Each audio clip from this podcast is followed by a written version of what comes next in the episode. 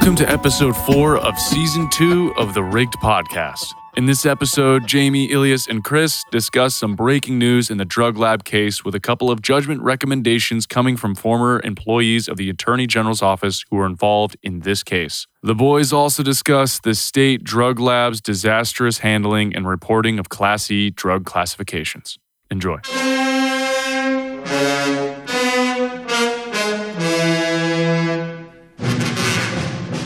All right, we are back. It's good to be back. It's been a while. And um, ironically, uh, we have some breaking news in a, a, case again that is almost 10 years old.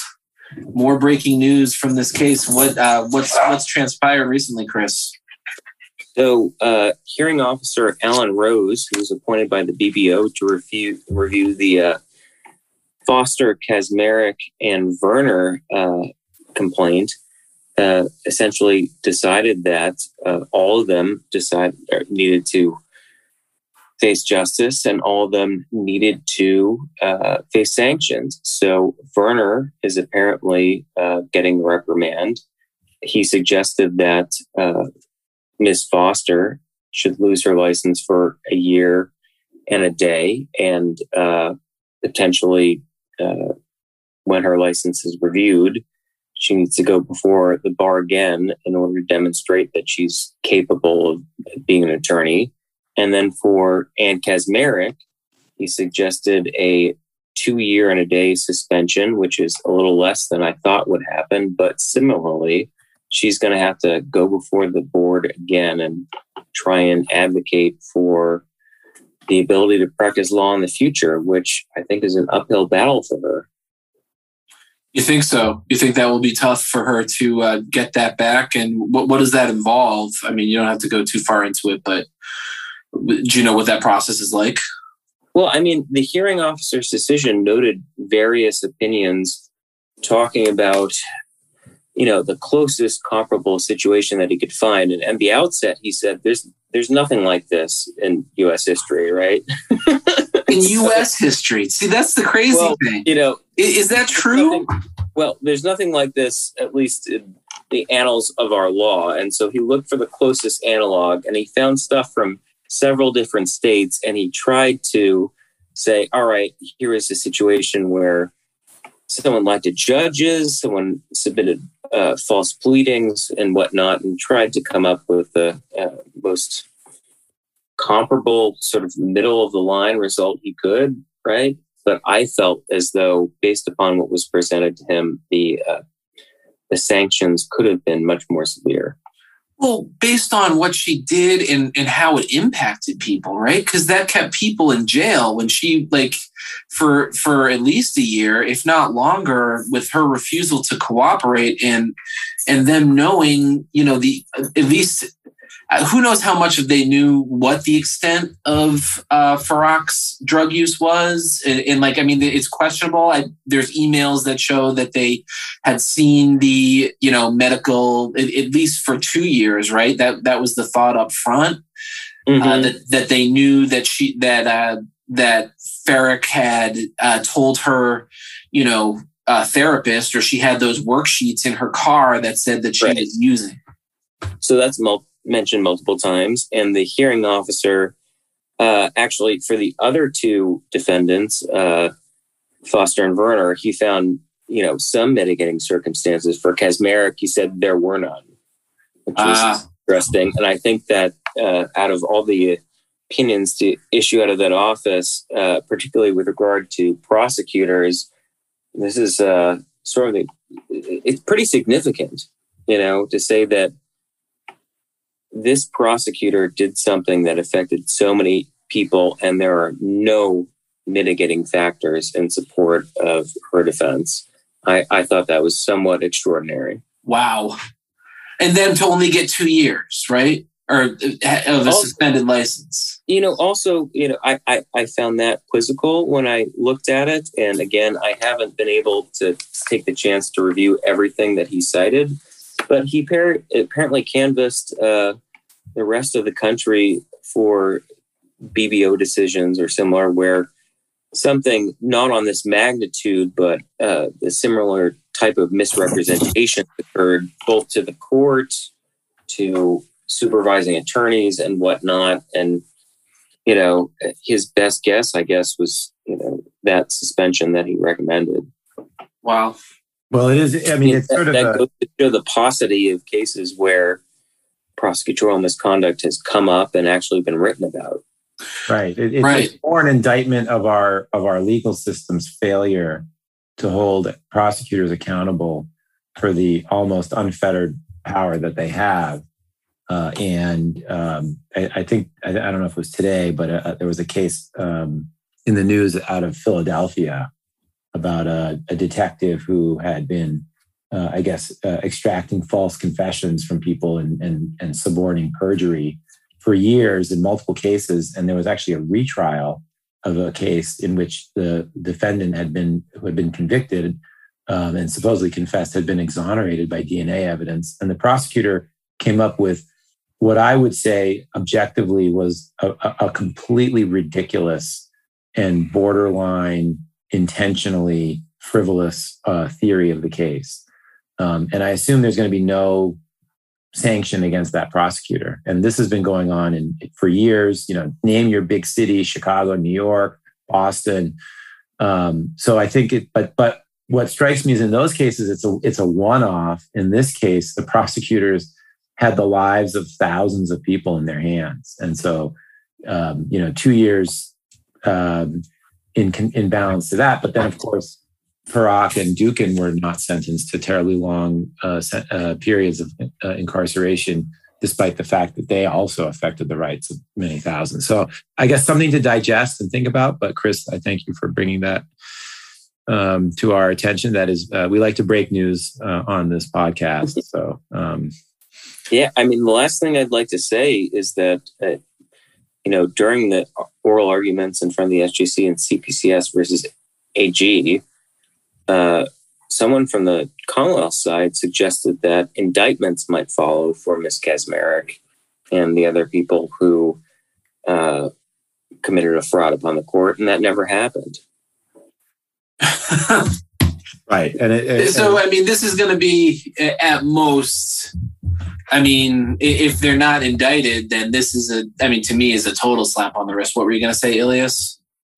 Well, I was, going to say if one hasn't come out yet, uh, I think it's fair to say one won't come out. Uh, I mean, uh, right, absolutely. yeah. Uh, I mean, sometimes there's, uh, you know, we've all been living in this world where people now open their phones in the morning to see if if certain people they want to see indicted have been indicted yet, and years pass and there's no indictment. So at some point, it's safe to say that there isn't one coming, um, Yeah. and that's probably how And I there's- Zero desire to do that. Zero, Right. less than zero. And, And uh, in other news, meanwhile, uh, Ms. Rollins uh, is, I guess, in a form of limbo, um, uh, awaiting an appointment to be United States uh, Attorney um, for the District of Massachusetts. As I understand it, I, I might be behind a day in the news cycle, but I think that's pending in the Senate, and that's an interesting issue because a, I don't know what social justice will be achieved out of that office. But B, that sort of means Boston or, or Suffolk County might take a step uh, in the wrong direction uh, potentially, or maybe maybe not. Maybe there's going to be somebody who's going to follow the lead. But that's an interesting uh, uh, uh, sort of wild card wrinkle to what's been going on recently. yeah, agreed. Uh, she, you know, I it's funny to listen to Tom Cotton and you know people like that on the Senate floor kind of lambaste her about you know not uh, being too about being too lenient on criminals and whatnot, and then with the same you know breath not care about the insurrection or November or uh, January 6th or anything like that, not wanting indictments for those people and, and just kind of wanting to sweep, sweep all that under the rug. But if it's low level drug offenders or minimal, uh, you know, people committing nonviolent crimes, then throw the book at them. That's, uh, that's the general philosophy. And I think it, you know, that that's encompassed by people like that. And I hope that we're moving forward, but it's, it's tough when you still have people like that kind of trying to drag it backwards.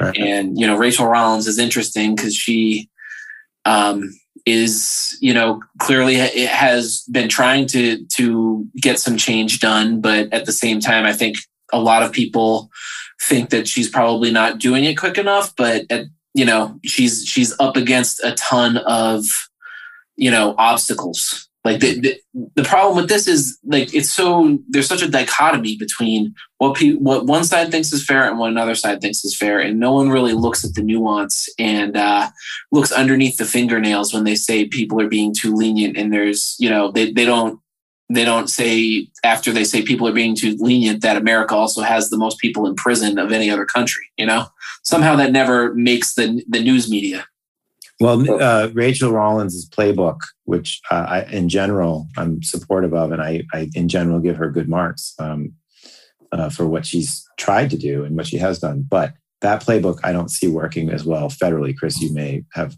more insight on this, but um, a the low the idea that there's these low level federal offenses that we can sort of uh, brush off. I, I, don't know if that's true. I think the federal offenses in general are um, very serious um, and in fact are I think disproportionately uh, overpunished federally. So um, and uh, there's an interesting. Well, I mean, there was this whole thing about uh, parents being prosecuted for um, trying to get their kids into Ivy League schools. So I feel like maybe there could have been a better use of federal funds than that. But you think Aunt Becky but anyway, sorry. That but that's not serving. That's true, but that's not serving the constituency that Rachel Rollins actually cares about, and we should care about. That's protecting upper middle class families that um, uh, care can care about getting your kid into Stanford, but can't do it the regular way, which is just uh, uh, like uh, um, Jared Kushner just leave a suitcase of money outside the admission department's door. Um,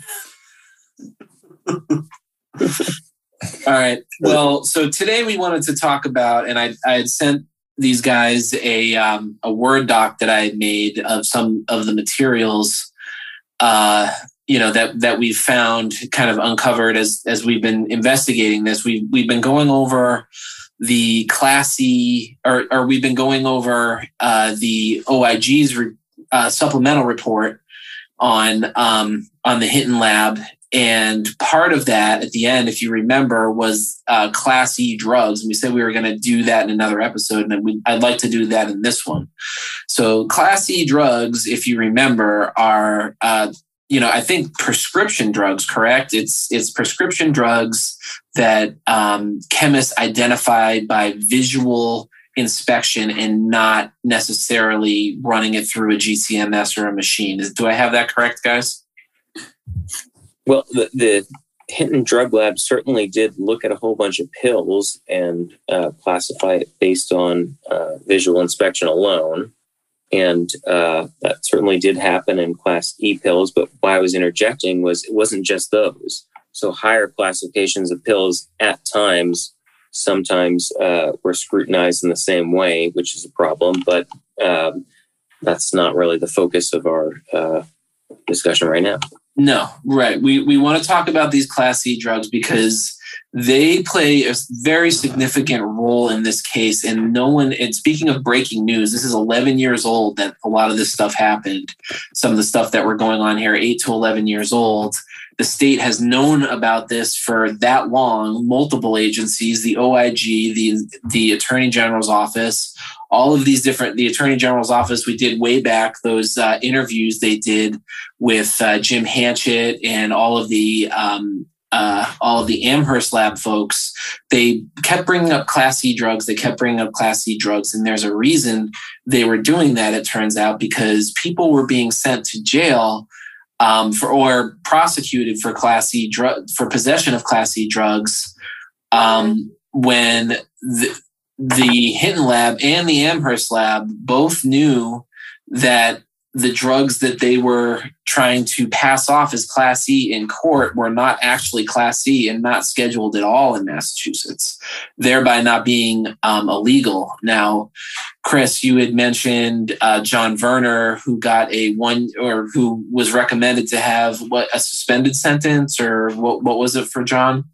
He just got a public reprimand, reprimand if I'm not mistaken. Ah, okay. So public reprimand. reprimand. Excuse me.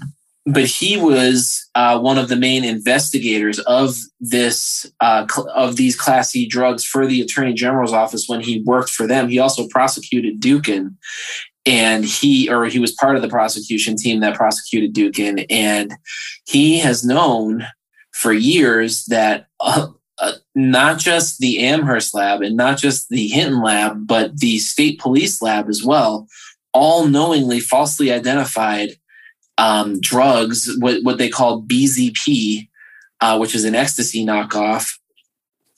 Uh, that was being identified as a Class E drug by pretty much every lab in the state. I don't know about the UMass lab, but certainly state police, certainly Hinton, and certainly uh, Amherst were all doing that. I think you sent us some uh, attachments to your emails with public records requests showing Verner was receiving or sending some emails demonstrating that. Yes. So well, let's start. So we're gonna dial it back to April 22nd of 2011. And, and before, Jamie, before you do that, yeah, just add one thing. Yes, I think the definite. Uh, you know, I, I want to be a little bit more precise on Class E because I think there's an aspect of it um, that people need to understand um, which is you know uh, has to do with sort of the outrage factor, right? Because a lot of people, when they hear drugs, they already sort of turn off their uh, caring um, uh, gene and and maybe stop listening. Um, but Class C drugs are drugs not otherwise scheduled, so it's not you know cocaine, it's not uh, heroin, um, and it's uh, subject to a prescription. So meaning, if you have a prescription, you can have it. And it might be for anxiety, it might be for depression. It doesn't have to be, as I understand it, an, an opiate. Um, uh, and uh, and and so already there's a huge factor which doesn't get discussed, which is this is something that you might actually have a prescription for. If it's misidentified, I don't see how that prosecution stands up. Meaning, if I have a prescription for, um, you know, uh, uh, uh um, an, an antidepressant, and the, the Hinton misidentifies it as uh, something else, a, a, different class drug that I don't have a prescription for. Why is that illegal? If I, I actually have a prescription, you just misidentified it. So I know that probably rarely happens, but that part gets such short shrift. So I think it's important to explain that this is something that's not uh, otherwise classified. So our society has said this thing is not so bad that it can't even be lawfully uh, uh, prescribed uh, but to get it, you need a prescription. And we just don't think you have a prescription. But we're really not going to take our time to actually verify what it is. That's the problem. Because if you don't verify what it is, the whole concept that it might be illegal is it could go out the window. Meaning cocaine is illegal for pretty much anyone to have. So you don't, you know, misidentification is bad, but it, it only is bad in the sense that you you're trying to make sure it's cocaine. But Class E, you absolutely have to know what it is because you absolutely have to know whether the person has a prescription. So I just want to um, re-emphasize that point because I think people think of Class E as like, oh, it's just more of the same, but it's not. It's actually very different than all the other classes. Right, but since it is visual inspection only, it's a catch-all, which what the state officials called a catch-all. Um, well, that, that's my point. It's not a catch-all. It's not. You got to. You got. It's got to be subject to the prescription requirement. So if you don't, if something doesn't need a prescription because the FDA doesn't know about it or doesn't agree that it should be used, and you your legislature doesn't say it's illegal, then it's not.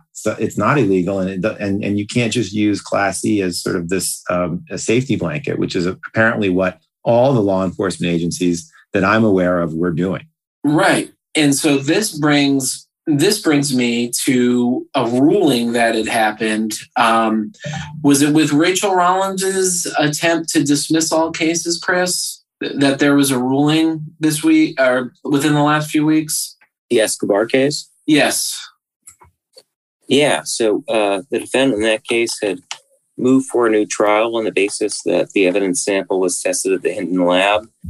His uh, litigation actually, uh, post conviction litigation actually started in 2015 and it continued up until this day. But eventually, after more information was uncovered about both Farak, uh, some of the other chemists of the lab, and also the uh, operations of the lab in general, uh, he continued to press his motion, saying that uh, I think one of the chemists other than Dookhan and Farak, who was involved in testing my sample, was also engaged in misconduct.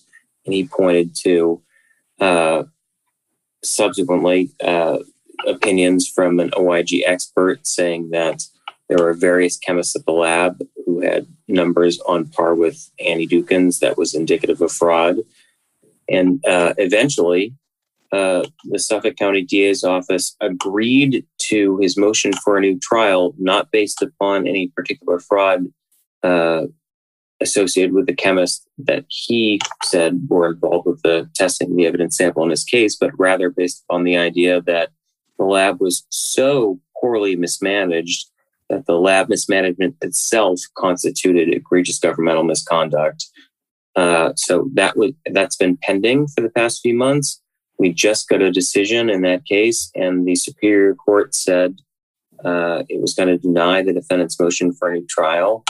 Uh, associatedly, uh, it also denied the Commonwealth's motion to report questions regarding the whole Hinton lab and what should happen with the rest of the defendants, because uh, the defendant in the particular case um, had an evidence sample that was not analyzed by Dookhan or Farak, and he couldn't point to something specific in the processing of his sample um, that was indicative of fraud or mismanagement.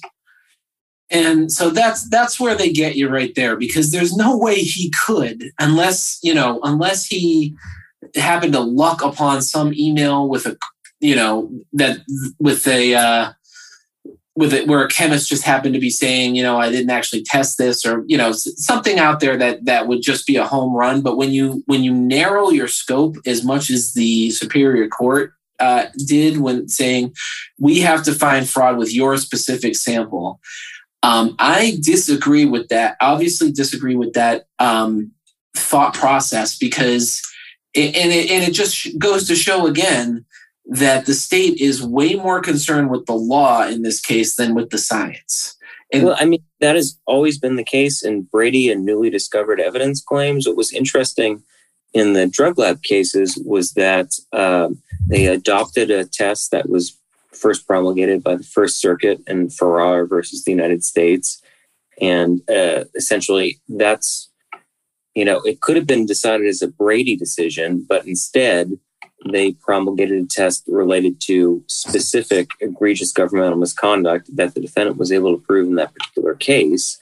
And what the Supreme Judicial Court in Massachusetts, rightfully so, said in Scott was that uh, there's basically no way for a defendant to prove this. And I think that's right. the sense that you're hitting on. However, there have been defendants, and there currently still are defendants advocating for motions for new trials who have been able to demonstrate misconduct in their particular cases. Right. Right. And that that it is a possibility. Like uh, you could find something, you could do something and but just the standards of the lab. Like this is what is driving me crazy because the lab itself was so bad that like you can what's more important isn't what the defendant proves it's is can the state prove beyond a reasonable doubt that all, that the tests in there are scientifically sound outside of you know Dookhan and Farak.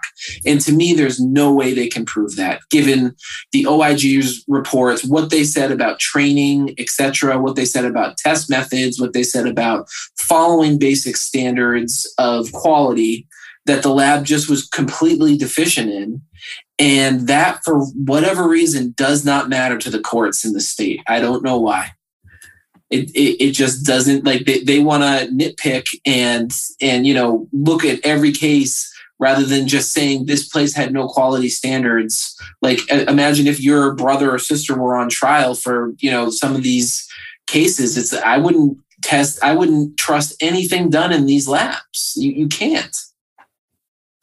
Well i think the legal questions usually turn on what the evidence uh, was that was submitted by the parties and I, I think that has been the problem in, in trying to get to a final resolution to all these cases because it seems to be substantially incomplete in a, a number of them, including Escobar and uh, some of the other decisions that were sent up, including Simmons. Right. But also, what what hasn't been looked at, Chris, is the motives of the chemists themselves. Right? Like, do they have a motive? Do they have an agenda? Was there a, a, clear bias with all the chemists in the lab in general towards the prosecutors right Because if you can prove that, then you can prove, hey, these people, you know, they were look, they had a 96% positive test rate in this lab. Like, was there an agenda to help? And then you look at the emails of Annie Dookhan telling prosecutors she wanted to lock people up and throw away the key. And, you know, I have emails from Farak saying similar things. I have emails from Kate Corbett uh, celebrating uh, prosecution victories in cases. Clearly, these chemists were biased. And I would add to that that you have to investigate the supervisors. Yes. I yes. Mean, the, the, interesting thing about what we, what Chris, you kicked off, which is the recommendation for um, sanction for um, Verner, Kaczmarek, and Foster. That's the classic setup, right? You have Verner. People maybe can't see my hands, but you have person on top, you have person in the middle, and you have person at the bottom, right? And the the traditional way to solve problems is to blame the person on the bottom, right? That's what we did with uh, uh, Annie Dookhan. That's what we did with um, uh, Sonja Farak. Blame the person on the bottom. Don't ask about their conversations with their bosses, um, and don't ask why their bosses were running interference for them. In the case of Dookhan, uh, and and then case closed. In the case of of Kaczmarek, you kind of now have a, a blueprint that suggests that she is responsible, and so there's this temptation to say, okay, she takes the blame. Foster was just following orders, you know, the classic sort of Nuremberg thing. Um, and and but but don't go after the, the the the the architects if there are any. Don't even ask if there are. Don't ask if this was done by design. That's what should have been asked. Not what was the motive? Uh, the, uh, that question follows. The question should be, what was management doing? And was that driven by a motive? Because if you're following the, the, the prevailing wind, of course, it's going to be a lab wide problem and you're going to have to kick out all these cases. It was much easier to tie it off and say, okay, this was Annie Dookhan and no one else. Okay, well, okay, fine. It was also Sonja Farak, but it was no one else. That was the conclusion that that um, that uh, uh, um, our former attorney general reached uh, when the news barely had, you know, had been uh, digested. She had already concluded, um, this is this being General Coakley, that uh, it was all Farak, and don't ask about any supervisor. So I think that the failure here was to investigate. Uh, I certainly, not just as an attorney, represented represent impacted defendants, but as a member of the public, I certainly would have seen like to seen Martha Coakley questioned about what she knew about all this, right? Because she decided policy on what the office was going to do and how it was going to respond to these emerging crises. And, you know, whether or not it was right or wrong, whether or not, uh, you, you know, she did something itself that was misconduct, it, it, would have liked to seen any any type of record developed on that front whatsoever. But it sort of ended with the people who were the head of the criminal bureau at the AG's office. Right. And there's a little bit of sound interference here. I'm sorry yeah. about that. I'm not sure if it's me, but um, you know, if you were if this were a, a traditional investigation, you would start with uh, Martha Coakley, and she has the clearest motive that anyone could ever have. It's it's you can download it well, from one of several Supreme Court websites. She wanted the Supreme Court of the United States to believe that this lab was infallible, so much so that you don't need the, wit- the, the chemist to testify. You just press print on a machine and it's going to print out the, the standardized result that what any other chemist would also obtain. That's a huge motive for cover up. And I don't know why we just pretend that that well, didn't happen when you're starting out with your theory of the case, yeah, obviously you look at that. And then as far as like building the case, you build up from the people who are willing to say things. And in this particular circumstance, a lot of people in the attorney general's office didn't say things. And in fact, the um, hearing officer uh, and also Judge Carey himself noted that former uh, assistant attorney generals had lied under oath. Like, what more do you need? Like, why is it when they lie under oath, nothing happens? But if if you or I were to lie under oath, we'd get the book thrown at us. Right. It'd be nice to know how many chemists said we follow SWGDRUG. Right. under oath. That dude That right awesome. there. That Yeah. is like right there for dismissing all these cases. Why did every chemist lie on the stand and say they were following regulations that they didn't that they knew they did not come close to following? So let's let's get to the email. Sure. So in uh, April of 2011, uh, April 22nd, Sonja emailed um, at 11:31 a.m. Uh, Sonja emailed, or excuse me, 11:20 a.m. Sonja emailed uh, Annie Dookhan and said, "Hey Annie, I hope all is well in Boston and your court schedule hasn't been too hectic. I'm just wondering what you guys uh, do with BZP results. Do you report it as BZP? Question mark. If so, do you report it as what the drug actually is? Right. if if so, Yeah. do you report it as an E quote or not?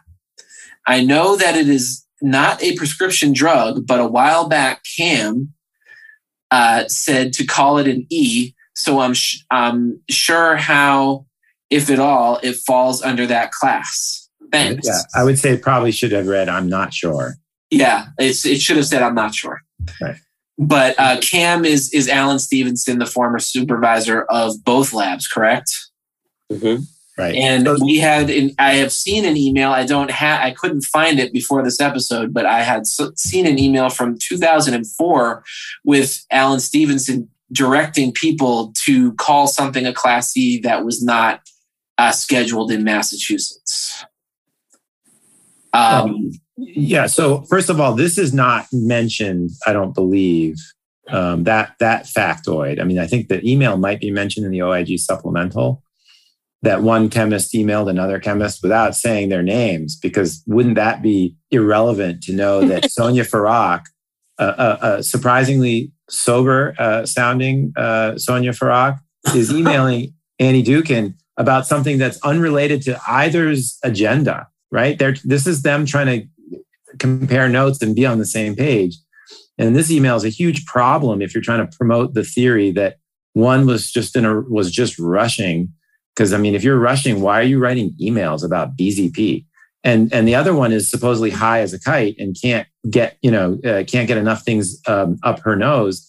Uh, why is she emailing uh, about BZP? So there, that, that confounds the, the the prevailing theories for for both labs. Uh, and I think that should have been the investigation uh, roadmap, which is go straight to Cam and say, Cam, did you tell people to to report out Class E's as uh, I mean, I mean uh, BZP as a Class E? Kind of a Yeah. yes or no question. office actually uh, interviewed him, and uh, that was not uh, one of the subjects of conversation. That's too bad. So so then so Annie responds 10 minutes later, Hey Sonja, this week isn't too bad, but next week looks crazy. I was in Fall River yesterday. Are you and Rebecca coming down on uh, coming down here on Wednesday? If so, it will be great to see you. As for BZP, we, we report it as BZP and currently call it Class E. It is scheduled one federally, but it is not scheduled in the Massachusetts General Legislature. Thanks, Annie. So, guys, please unpack that statement right there. If it's not scheduled, it's not illegal. And I like that she says it's we we currently call it Class E. And we do call it BZP. Right. We call it the drug that it actually is. We don't make up a name for it like we do with those other drugs. Like, what? What? We call it BZP? Like, what the hell else are you going to call it? Number one. And number two, they're making up laws on the stand to send people to jail for for possession or to hopefully send people to jail for possession of drugs they know is not illegal in Massachusetts.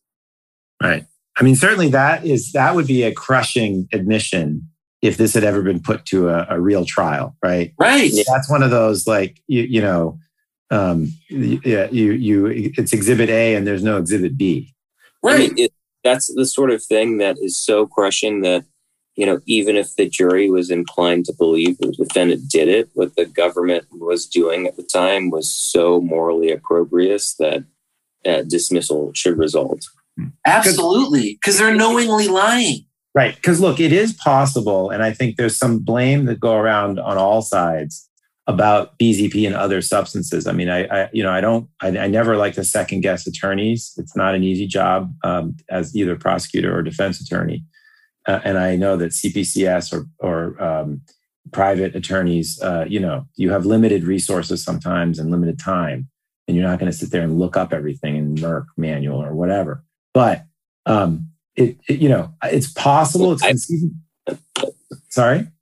I've always done that, but okay. Well, uh, I'm not going to comment on what the standard of care is, but I but I certainly think that's what I would do.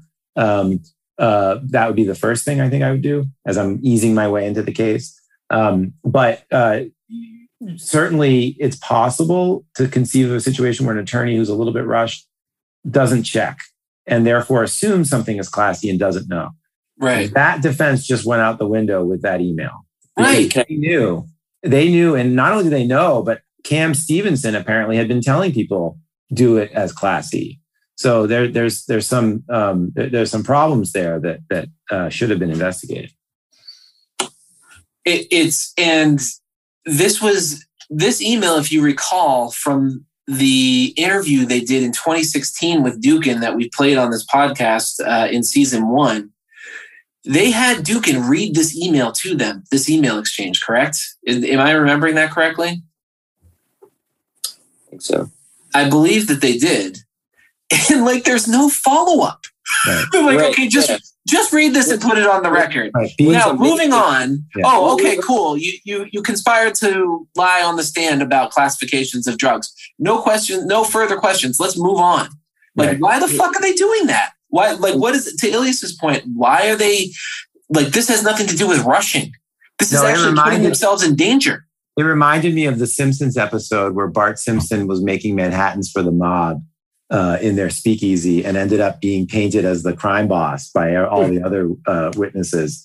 Um, uh, solely because the, the, the kid makes a mean Manhattan. Uh, that's what I feel like when they had her read that email. They were trying to get someone to believe that that this she was the architect of this of this scheme right but the, even in there you can tell like we it's not i say it's bz i say bzp is classy. it's we the entire lab you not know, what, annie duke what's really telling is when you look at the attorney general's uh, well the transcripts of uh, the interviews they did with chemists and uh, so and Farak and everyone else a law student could have done a better job, right? When there's something that, you know, like, so basically in law school and when you get a job working in, in litigation, you're taught how to frame questions uh, in direct and cross examinations. But when you get some of the answers that came out of the witnesses' mouths, uh, you know, there's no way anyone with any experience, you know, even law school students wouldn't have asked follow up questions if they, you know, didn't have tanking the whole thing uh, in their mind the whole time. Absolutely. So here's uh, Sonja's Farak nine minutes later. Rebecca and I are coming down next Wednesday for the training. I think I've heard that it starts at eight, but do you know when it's supposed to end? Gotta love Fall River, huh? I've been I've been there a couple times. Rebecca actually has a case there next Tuesday. The courthouse is pretty nice, and it reminds me of the federal courthouse here in Springfield. Thanks for your BZP input. I knew that federally it is scheduled one, but you know how the Mass General Legislature are for keeping up with the times. Just wanted to make sure that we are calling it the same thing so you in Boston so you, as you do in Boston in case chemists from both labs are needed at the same trial. Take care. well, the stuff about the courthouse and the cafe across the street were true.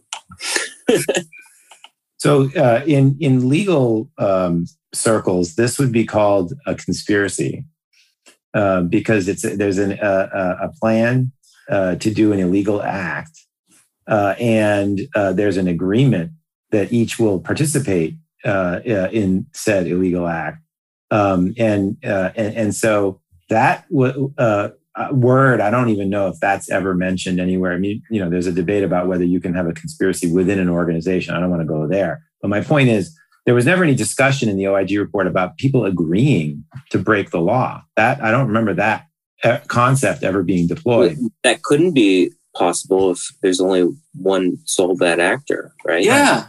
She's the sole bad actor. Come on, guys. And, it's and it's not like they're do- but what kills me about this guys I, I don't mean to monopolize this but what kills me about this is they are this is the most casual conversation about conspiring to give false testimony right? Like it, they- they're talking about the cafe they're talking about fall river they're talking about you know general oh it sucks to testify blah blah blah blah. Oh yeah i just want to make sure we were we got our lies straight in court like this is like what the mob does no, but, but but but more to the point, this would be the this would be the email that you actually open your OIG supplemental report section on BZP with. right and I don't. I mean, I, I, I'll I'll go back and check again. Uh, it's it's hampered by the fact that the OIG suddenly forgot all the chemists' names when they did their supplemental report. But I don't see in the report that in April of 2011, one chemist emailed another chemist in a different lab and asked if uh, if they could compare notes to make sure that they're both equally lying about the status of BZP. I don't remember that in the supplemental OIG report, um, and that w- that's. Um, I assume the OIG saw this email, so I think that would be a fair question um, to you know anybody who worked on this, especially anyone who received an award for working on this. What was what happened to that email? it, not just an award the most prestigious award in the state we, we can go over that in another episode but these guys gave themselves or whatever they were nominated and given the most prestigious award for public service in the state for this investigation. That is an utter disgrace. And um and what what also is so striking here is what like just as john q. Public you think you know the legis if, if you think of government at all you know that the legislature makes the laws and the judiciary you know prosecutes the laws right here we There's a whole song about that. we here we have um here we have chemists mocking the legislature for not for basically not making the laws and the laws going to them defaulting to them to be defined in court that's what that to Yeah. me is is what's going on here right guys well, the, uh, the reference to MGL, I think, is referring to Mass General laws, but your point is the same, which is that Yeah. Mass General laws are created by the legislature, Mm. um, uh, and and and that's our system, and and any other alternative would be terrible. Uh, and so, if you don't, if you think BZP should be illegal, there's a pretty simple thing that you do, right? You call a number for your your uh, representative or senator, whatever they're called in Massachusetts, your uh, member of the King's Court or whatever, uh, and say, you know, make this illegal if that's how you feel about it. But you don't do it the other way. You don't treat it as illegal and then hope that someday the facts follow. Uh, and that's why the, uh, Annie Dookhan's use of the term currently is very, very uh, interesting. It reminds me of the comedian who introduces his wife as his quote current wife. Um, it, it, it, it, it suggests some uh, uh, uh, uh, uh, moving around of deck chairs uh, on the on the surface of the Titanic that I think um, is interesting. Absolutely. And um and aren't these guys putting themselves I mean if in a normal world and not this crazy world of the Massachusetts laws aren't wouldn't these guys be putting themselves as at risk for lying on the stand about the classification of these drugs? Do they seem at all nervous about that or in any way thinking that this is wrong? Uh, I I, don't seem nervous, and I think they were putting themselves at jeopardy. And it wasn't just in respect to what chemists were testifying to, but the representations that were made in uh, connection with the acquisition of federal federal grant funding. So that really could have got them in hot water. You know, perjury itself is extremely serious, but uh, you know, getting a conspiring to give false testimony? yeah, like all the above are not good things, right? And they don't care. the- Well, that's the thing. They're so casual. They're, they're just like, you know what? Because they know this is my this is my larger point. They are working for the prosecutors. What are the prosecutors gonna throw them in jail for doing what they want? And that that brings me. I'm sorry, Chris. I, I cut you off. Were, were you gonna say something? Uh, I mean, maybe it's because the worst case of prosecutorial misconduct in the history of the United States, the worst result that has happened so far is a suggestion, recommendation that the worst offender in that gets a suspension instead of, uh, you know, her bar license being pulled permanently, right? right. So maybe if uh, the SJC or higher courts were more critical of prosecutors who committed fraud impacting hundreds of thousands of cases. So I, I know it's only 60,000 or so convictions that have been overturned, but still, all these uh, scandals have implicated more cases.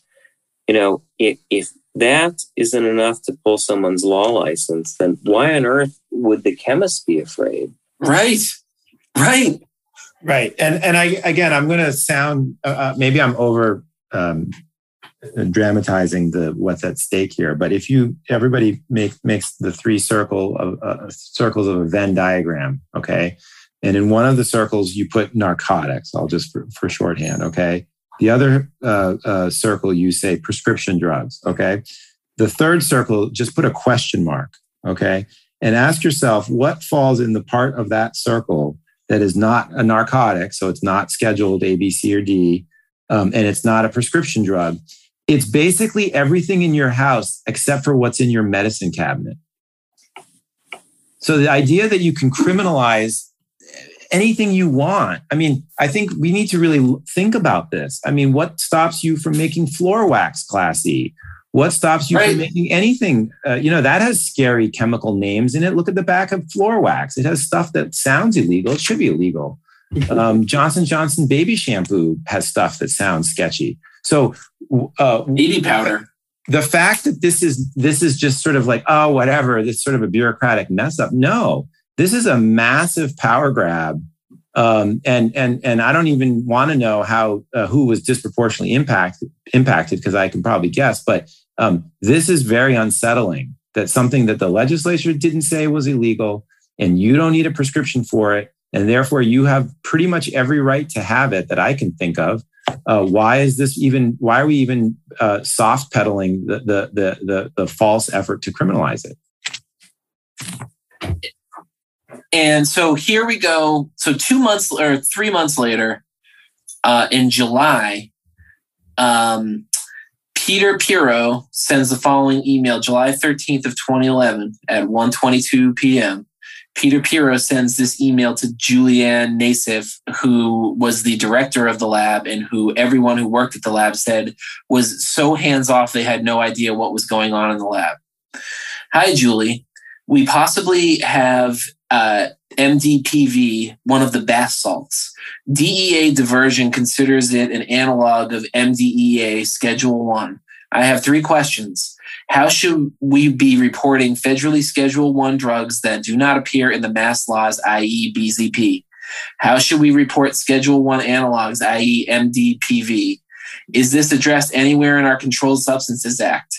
The Massachusetts Class C section only mentions prescription drugs other than those included in classes A, B, C, D, and E subsection. Uh, Julian responds that four minutes later, I I would report the compounds with no legal interpretation and leave it up to the DA. Right there. That is that is a directive from from Julianne Nassif to have the D the DA say what that the drugs are either classy or whatever. Like have have them do the classification, which makes sense, right? Do you guys think that that makes sense? Well, I mean, like for a government employee to say the DA's office should look at this and do the legal research. Uh, that makes sense. However, I believe there's a statute that was in place at the time saying that they had to, the laboratory was required to provide results to uh, the government uh, regarding uh, the testing of the samples. And I think that may have covered whether or not uh, it was an illegal compound. Well, there, there's an, I mean, I don't even know where you start on this. There are a number of problems. So, so first of all, this email is discussed in the OIG supplemental report. Um, and I, I, I'm, I'm going to read the sentence that, that covers this because I think uh, there's a couple of things that are problematic. But it's I'll, I'll, I'll, it reads as follows: In July 2011, one Hinton Drug Lab chemist. So Peter Piro is now a chemist, not not a supervisor, right? He's just a regular old chemist. Sought guidance from the director of the Division of Analyt- Analytical Chemistry. That's Miss Nassif, right, uh, Jamie? Yes, correct. Uh, okay, so she doesn't have. We don't know her name. We just know she's the director of the Division of Analytical Chemistry um, and I guess there's a footnote that's probably boring um, about how to report BZP. Well, that well, that's not true. It's how do we report any drugs that do not appear in the mass laws, i.e., BZP. Yep. Um, but this is now narrowed. It's cabined to BZP, and we know that that's a problem of the uh, uh, of scope of the OIG's investigation because it was not just uh, BZP, and I think they knew it. Um, who instructed? So now some bad grammar. I guess they're talking about the, direct, the director. So that's Ms. Nassif instructed the chemist to report only the identity of the substance without certifying that it fell within any class under Massachusetts law. Well, that's not quite what that's not quite what she said, right? Uh, I mean, uh, um, she's saying leave it up to the DA. Yes. Right. And so that's omitted from from this. That's your point, Jamie. Yeah. Um, but also, uh, it, it's it, uh, it, it's you know it's it's it's it's the, the, this legal interpretation. I mean is that what this these people were doing? Were they doing legal interpretation when they had a notarized certificate?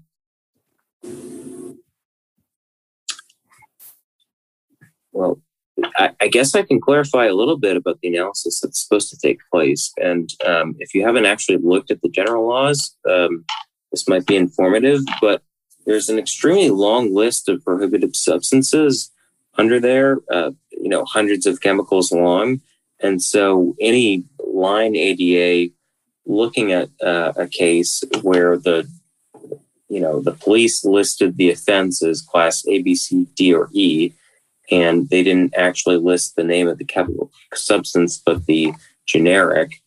Um, you can see a situation where the ADA would be relying on the lab to give some instruction there. Um,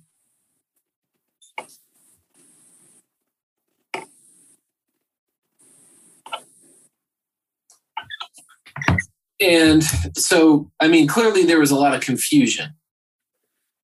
And uh, leaving it, and it would just be interesting to see what the DA, if they did leave it up to the DAs, what the DAs would say about it, right?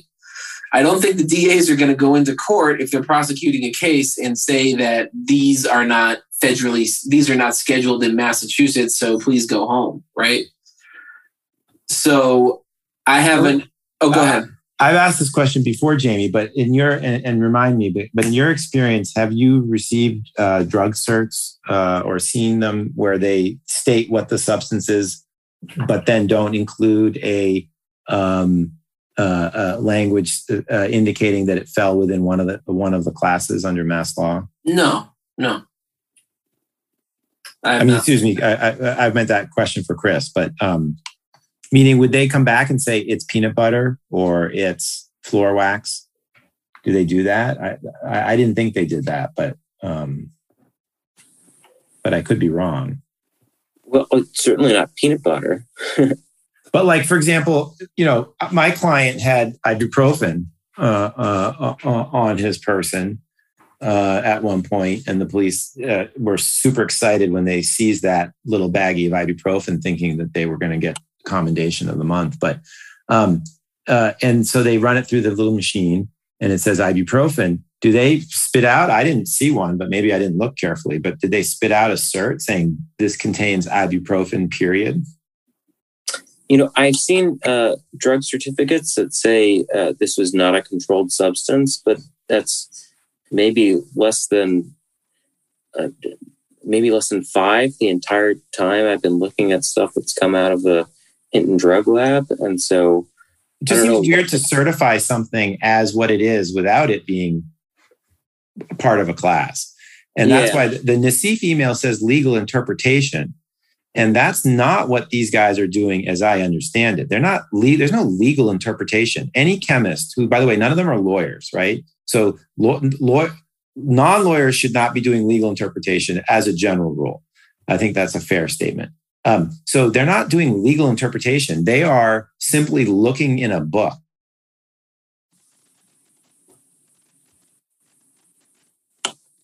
Right.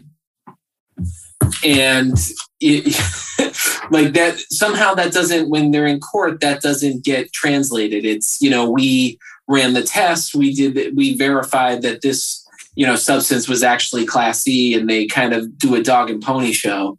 But in reality to your point Elias they're literally just looking in a book. Right. But I'm just I'd be I'd be curious and and and and I will welcome uh, I don't know if, if you if you guys uh, have any issues with my audio but I would welcome anyone emailing me um, a drug cert that says the following is you know whatever not uh, classified period. No, no reference to any class. I'd, I'd be curious to see one of those. Um, because that's I, I don't believe they were doing that, but I don't actually have a basis for that. That's just my hunch. Right. So, because I mean, honestly, I think that would sink the case in court, right? And and I'm sure they knew that. Um, well, it would just be weird. It's like not right. your job to say this contains, you know, baking soda right? This contains sleeping pill. Well, sleeping pills might be subject to prescription, but um, you know, this contains um, uh, uh, uh, granulated sugar. So, for instance, I think I may have seen in uh, individual circumstances there was concern, uh, public safety concern about a certain filler that was included in. Um, uh, I think it was purported cocaine uh, that was being distributed to people, and and the government wanted to know whether or not that specific thing um, was in town A or town B. I think I have seen drug certificates saying this particular thing, even though it's not a controlled substance, was there, but that was for a specific purpose. It wasn't, uh, uh, you know, in normal course. That would be to sort of enhance some existing other charge that you might have. Or, I mean, there may have been some immediate public safety concern that was involved in the case, something like that. But I mean, I have, uh, you know, friends that uh, were duped into buying oregano thinking it was marijuana. And right. wasn't me, of course, uh, listeners. But, no, never. Um, and uh, and they, you know, let's say the police pull you over and you got your little Ziploc bag of of oregano and you're fifteen dollars lighter. Um, and they send it over. Do they send you a drug cert that says we certify that this is oregano? No, it just says negative for controlled substance. Yeah. So I, I, I, think that that advice that supposedly or instruction that Miss Nassif gave um, um, is is sort of like ludicrous. That she she took all of what four minutes to type. Um, is sort of like ludicrous and should have been investigated itself because I don't believe they ever did that. So that doesn't mm-hmm. even reflect an actual practice, in my opinion. Right. And I think that was like the- that was like a that was like a how dare you fill my inbox with something potentially incriminating? So i'm going to pound out some sort of self-serving cya email. And but how was this not like escalated before this? Clearly peter piro had the same questions that dookhan and Farak had but instead of asking julianne nassif they asked they ask each other and they're just like oh yeah okay cool. We'll, we'll make up the rules.